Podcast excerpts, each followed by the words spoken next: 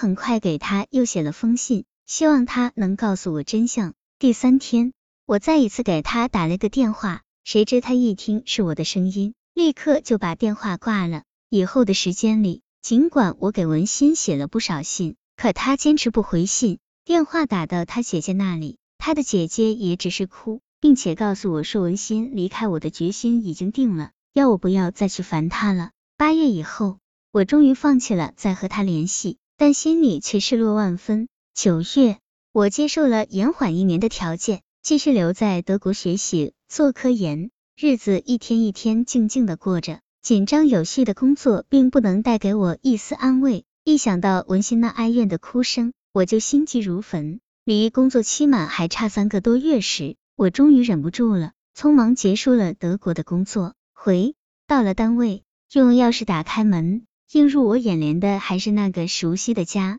房间里依然干净整洁，为了防止灰尘，家具和床都被蒙上了布，窗帘也低垂着，房间里安静的就像是从未住过人一样。我怔怔的望着这熟悉而又陌生的一切，心中的苦涩难以言表。放下行李，我轻轻拉开了蒙在床上的布，径直躺了上去。床单是文心新洗过的，即使过了这么久，我还能依稀闻到那股浩闻的肥皂味儿。我再也躺不住了，穿好衣服向他姐姐家走去。文心的母亲去世很早，娘家只有一个姐姐和一个在外地工作的大哥了。我敲开门，他姐姐一见到我甚至来不及吃惊，泪水就流了下来。我连忙问究竟出了什么事情，我以为你再也不会来找我们了呢。他拉着我的胳膊坐了下来，是文心命不好，这事谁都不能怪，就算你不要他，我们也不能说什么。流着眼泪，他对我讲起了事情的原委。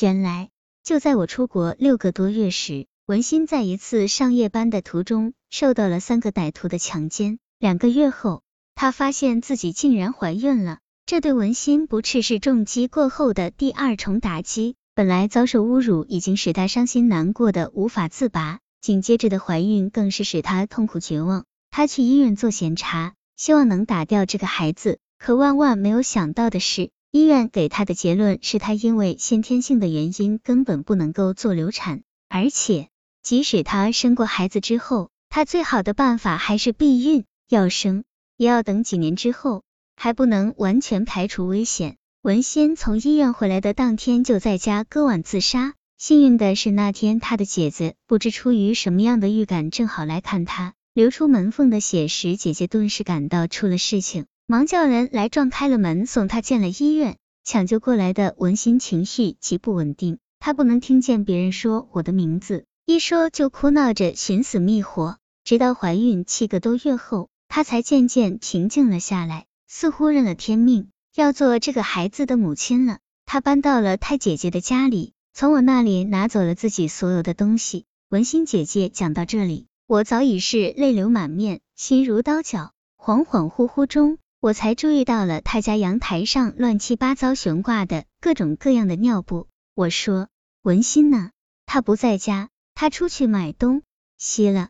姐姐说，很快就要回来了，要不你先走吧，怕她会不高兴。我说，不，我想等等她。我记起了文心的一切，记起了我会给她幸福的诺言，我发誓不管怎样，我都不会抛弃他的。陈岸生内心的痛苦此时并不比文心少多少，他已经意识到了，这等于是对家庭的致命一击。他说，也是从那一刻起，需不需要保留这个家的想法，一直在他的脑海里斗争着。走进文心的房间，进入我眼中的第一个东西就是那个孩子，一个2个多月的女婴，眼睛闭得紧紧的，正睡得香甜。我盯着她看着，大脑一片混乱。这个孩子突然让我胆怯了起来，思念文心的心情也没有那么迫切了。我不敢走向前去看他，我害怕自己会克制不住对他做出些什么来。孩子的鼻梁很低，这和我们都不一样，这突现的事实让我不由攥紧了拳头，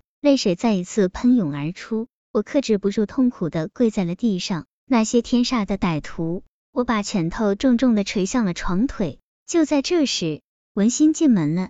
他几乎是破门而入，一见到我，他就定定地站在那里看着我，眼睛里满是心酸、愧疚、痛苦。近2年的久别重逢，谁会想到出现的竟然是这样的情形？我走上前去，满身疲惫的想拥他入怀，可是他躲开了。他用贪求的眼光望着我，我重新拉住他，把他的头贴在我的胸口。我说，是我的错，我没有保护好你，请求你跟我回去吧。我感到他在抽泣，开始只是小声的哭泣，渐渐他的全身都在抖动个不停，僵硬的2只胳膊也缓缓地围到了我的腰上。终于，他的眼泪如同洪水决堤，他使劲抱住了我，把泪水尽情地洒在了我的胸口。从德国回来后，我分到了一室2厅的住房。1个月后，文心重新跟我回到了学校的新家。文心带着孩子归来，让我明显感到了同事们疑惑、复杂的目光，